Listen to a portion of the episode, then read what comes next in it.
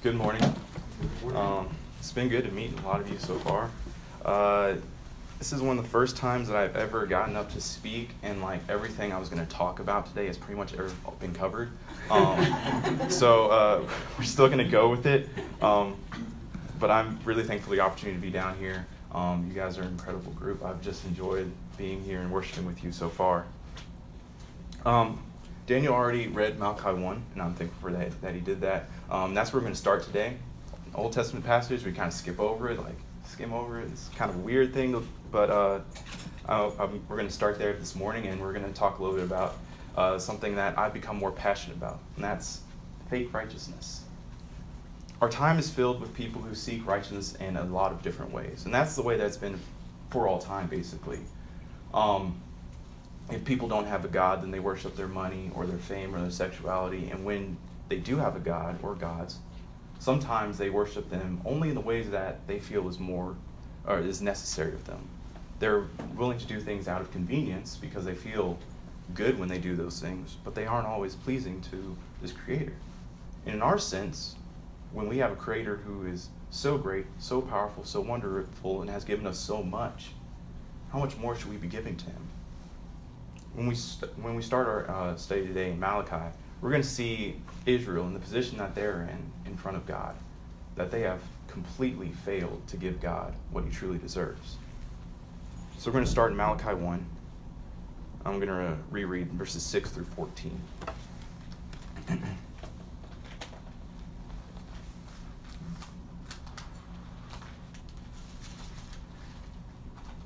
A son honors his father, and a servant his master. If then I am a father, where is my honor? And if I am a master, where is my fear? Says the Lord of hosts to you, O priests who despise my name. But you say, How have we despised your name? By offering polluted food upon my altar. But you say, How have we polluted you? By saying that the Lord's table may be despised. When you offer blind animals in sacrifice, is that not evil? And when you offer those that are lame or sick, is that not evil? Present that to your governor. Will he accept you or show you favor? Says the Lord of hosts. And now entreat the favor of God that he may be gracious with, to us. With such a gift from your hand, will he show favor to that of any of you? Says the Lord of hosts. Oh, that there were one among you who would shut the doors, that you might not kindle fire on my altar in vain. I have no pleasure in you, says the Lord of hosts, and I will not accept an offering from your hand. For, this, for from the rising of the sun to the setting, my name will be great among the nations, and every in every place incense will be offered to my name, and a pure offering. For my name will be great among the nations, says the Lord of hosts. But you profane it when you say that the Lord's table is polluted, and its fruit, that is, its food, may be despised. But you say, What a weariness is it is, and you snort at it, says the Lord of hosts. You bring what has been taken by violence, or is lame, or sick, and you bring that as your offering. Shall I accept that from your hand? Says the Lord. Cursed be the cheat who has a male in his flock, and vows it, yet sacrifices the Lord what is blemished. For I am a great king, says the Lord of hosts, and my name will be feared among the nations. Malachi 1 is, is kind of a almost depressing thing to see the, the position that the children of Israel in. And God calls out the priests like first. So, I mean, this isn't just a the people of Israel. This is the people who are supposed to be the holiest of Israel. But God, through Malachi here in the first chapter, calls out a bunch of ironies that Israel is partaking in. They respect their fathers and their masters, they show them honor and respect. But their true father and their true master, who has never let them down, he gets no respect from them. He gets the leftovers of what they have. They give the trashy and unworthy things to the Lord and then act like they presented something that was worthy of it. You know, this is worthy of you, God. And then they're, they're very confused when God asks them, like, oh, wait, we did this thing. We did this for you. But then when it comes to their political leaders, they're willing to give them what, you know, whatever they ask for. Given the nature of politics, they were probably corrupt. So they're willing to give good things to the corrupt, but bad things to the incorruptible. They bring things without effort and then still complain about the weariness that it's brought upon them. Everything is tiresome when they give it to God, when He hasn't grown tired of their ignorance and their uh, blasphemy of Him. The Lord is their true king, but they've refused to respect him in that way. And overall, God is saying that no matter what you do, Israel, the re- my name is going to be known everywhere. People are going to lift up their names, or my name, everywhere. The only reason that you guys are glorified is because I gave you that glory, and I want you to be with me. But instead, you're acting like you're the glorious ones, and we, we're the ones that accepted you. And that's completely false. This is a really sad state that we find at the end of uh, the Old Testament with God's people. These aren't a random group, a bunch. This is a people who has been called out of their former lives, called out of their nations, to people to be a, of a covenant, to be of a promise. So, what kind of position that are they in now that they are now disrespecting this God, spitting in his face when he's done nothing but good for them? But this is the nature of self righteousness. When you believe in your heart that you can give whatever you want to God, and that's going to be good enough, you can fall very easily in these type of traps. God may have asked them for something specific, but if they didn't feel like bringing that, then that's not that's what they they were going to bring what he wanted to bring. They have shunned what God wanted in favor of their own convenience and their own, uh, you know, whatever is, feels better for them. Because the firstborn lamb of the flock, that's a good one. They want that for meat. They want that for uh, wool. Giving it to God, I mean, that's that's that's a little much. But this is a God who had saved them from captivity. They had been enslaved over and over and over again. But God kept dragging them out, dragging them out. He had shown them love, even though they had tested his anger and his patience for a very long time. He had brought them as a bunch of farmers and random people in, in Egypt and got them to fight some of the greatest armies in Canaan, and they won. That was God. That was absolutely nothing with these farmers. But now, God has become just a prop for them, where they can come and they can offer one sacrifice, a terrible sacrifice, and then go on with their day and then act like God is pleased. Can you see yourself in this first chapter? I'm trying to be kind. I'm not trying to be mean. Um, but so often it's easy for us to give God what we want to give Him. And I don't even just mean like contribution or anything like that, but lip service. When we say things that are that sound good and they're they sound good to us and you know we hope God is pleased with them, but are we truly living as an offering to God? Is our life truly a sacrifice to him? Or are we bringing him the garbage from our lives, laying it at his feet, then going the opposite direction, hoping that that's good enough? Unfortunately, we do that a lot. And we're in the same position in a lot of ways that Israel was because the government will ask for us, you know, we gotta, you have to pay taxes and stuff like that. And then if you decide to give what you believe the government deserved, zero dollars, then they would throw you in jail. But what does God offer when offer us when we give to him what he asks? Eternal life with him forever in the most perfect place we could ever imagine. Instead we turn and we indulge on whatever we want to do and act like it's such a hard thing for us to accomplish. Blessings on top of blessings is what he's given to us. And we need to stop following the path that Israel has already followed in and serve God with everything we have. Truly be a sacrifice worthy. Don't be a sacrifice that's trash and garbage. God wants you, but you have to want him as well. Now, when we are supposed to be, we're supposed to be living this righteous way. And people can see through us when we don't live righteously. When our lip service is that lip service. How are we supposed to be truly righteous and show other people God's righteousness if our righteousness is fake towards God? Malachi 2 ends on a rough note, and as you get into Malachi, or Malachi 1 ends on a rough note, as we get into Malachi 2, it gets a bit worse. Um, we're going to start in verse 1. I'm going to go through uh, verse 9. And now, O priest, this command is for you.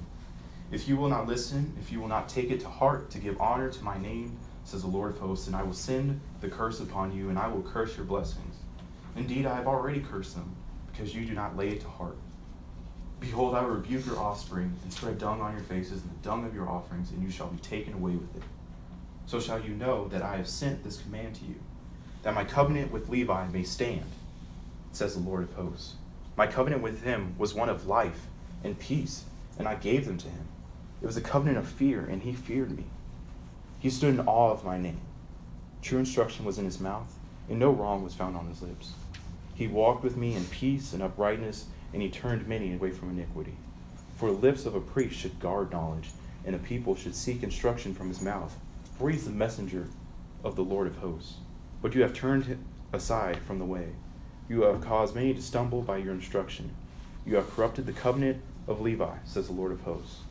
And so I make you despised and abased before all the people, inasmuch as you do not keep my ways, but show partiality in your instruction. Uh, in Numbers 25, if you remember back, that's a story of after um, Balaam has tried to curse Israel, and now they're uh, they weren't able to be cursed because God was going to bless them. But it, Balaam tells them, you know, well, there's a way for you to curse Israel. Basically, all he had to do was send a bunch of harlots among Israel, and that was it. That was off the wagon. But there was one people who stood up in the face of this opposition. That was the Levites, Moses, Phinehas, and the people of God, the, the true Hebrews of them. And now we have a position where these people who are the ones who stood up for God, even in the midst of the worst tribulations, they have fallen on the wayside with the rest of Israel. God says that He had a covenant with them, a covenant specifically with Levi. He had a covenant with the, the people of Israel, but specifically with Levi. They were the ones who got to tear down the tabernacle and carry it with them. They were the ones who got to hold the altar and they got to go in the holy, most holy place. They got to do all these things when it came to the temple and serving God. They got the best job, in all honesty, of any of the tribes. They got they were the place where people would come for instruction and sanctuary. If they had iniquities or sins, they would come, and then when they needed instruction, they would come to the priests. The priest would give them instruction from God. But what had the priests done now? They had decided that whatever God had helped them before, with before, where they had no need to go and you know work for themselves because they were being provided for by the other tribes. All these other blessings that they had received, they had turned them down for the sake of falling with the crowd. The priests, the holy ones. In very graphic terms, God said that He's going to take the, the garbage that they have ta- that they've put on His altar. He's going to rub it on their faces. He's going to show them the shame of what they're doing because that's gross. God doesn't accept gross. All God wants is a truly repentant heart in that you offer him what he asks of you. And instead what they've done is they've they've given him just the absolute garbage, absolute worst that they could give. And now they have turned aside just as the rest of Israel had. In 1 Peter, you don't have to turn here, um, but 1 Peter 2, verses 9 through 10, uh, there's a new priesthood that is spoken about. It says, But you are a chosen race, a royal priesthood, a holy nation, a people for his own possession, that you may proclaim the excellencies of him who called you out of darkness into his marvelous light. Once you were not a people, but now you are God's people. Once you had not received mercy, but now you receive mercy. This new covenant, this new, this new priesthood is us we've been turned away from the ways of, of the wicked world that's around us, called out of darkness into light. And now, this priesthood that has been renewed. It needs to be changed from what Israel was doing. Because what they were doing was completely unacceptable to what God wanted. Our priesthood now is we offer ourselves as living sacrifices to Him. And we glorify Him. And no matter whatever the world is going, no matter where our friends are going, no matter where our government is going, no matter any of those things. We're supposed to stand up for the right. And people are going to see that. And they're going to ask you, as we've already talked about, about, you know, why do you act this way among other people? That guy was yelling at you. Why did you respond with gentleness or grace to him? There's going to be a difference between us. And we shouldn't be afraid of that difference. The old priesthood that happened in the Old, in the Old Testament, it failed. As new priests, we can't follow down the same paths. Now, Malachi 3 and 4 have God still poking holes in Israel's arguments against him.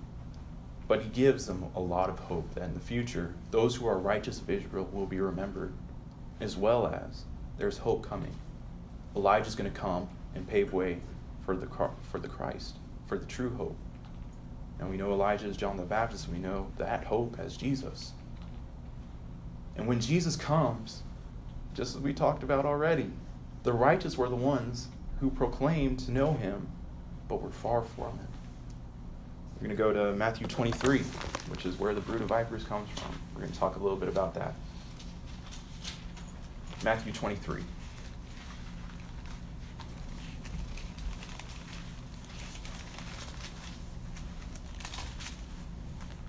I'm going to read verses 1 through 15. then Jesus said to the crowds and to his disciples, The scribes and the Pharisees sit on Moses' seat. So do observe what they tell you, but not the works that they do. For they preach, but do not practice. They tie heavy burdens, hard to bear, and lay them on people's shoulders. But they themselves are not willing to move them with their finger. They do all these deeds to be seen by others. For they make their phylacteries broad and their fringes long, but they love the place of honor at the feast and the best seats in synagogues, and greetings in the marketplace, and being called rabbi by others. But you are not to be called rabbi, for you have one teacher, and you are all brothers. And call no man on father your earth, on no man your father on earth, for you have one Father who is in heaven. Neither be called instructors, for you have one instructor, the Christ. The greatest among you shall be your servant. Whoever exalts himself will be humbled, and whoever humbles himself will be exalted. But woe to you, scribes and Pharisees, hypocrites, for you shut the kingdom of heaven in people's faces. For you neither enter yourselves nor allow those who would enter to go in. Woe to you, scribes and Pharisees, hypocrites, for you travel across sea and land to make a single proselyte. And when he becomes a proselyte, you make him twice as much a child of hell as yourselves coming off talking about how Jesus was gentle and kind, you know, we this, this is one of those rougher passages where you're like, well, wasn't Jesus kind of mean? He was, but he was mean to the people who knew better. They knew better.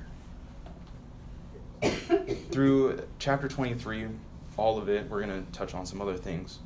But Jesus calls out the scribes and Pharisees seven, in several different woes about their hypocrisy and their self righteousness. How they have done everything to prop themselves up and make themselves look good, but have forgotten to entirely glorify God. In the beginning, he tells the people that he's talking to, these Israelites and his disciples, he says, Hey guys, you should listen to what they say.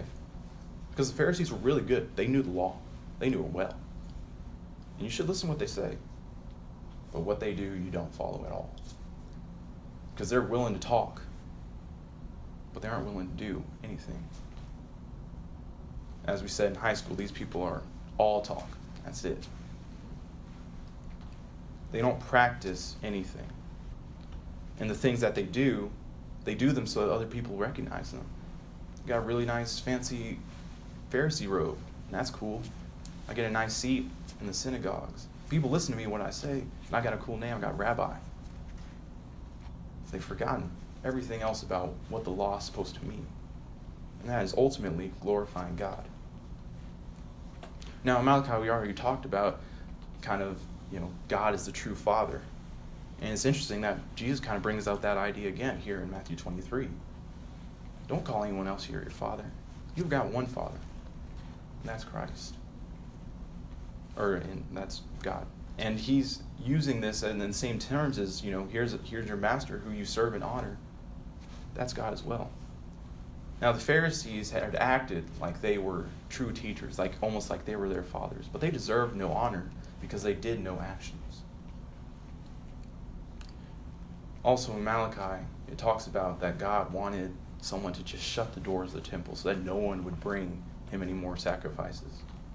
He didn't want any more of their garbage. But in Matthew 23, Jesus talks about a greater door being shut.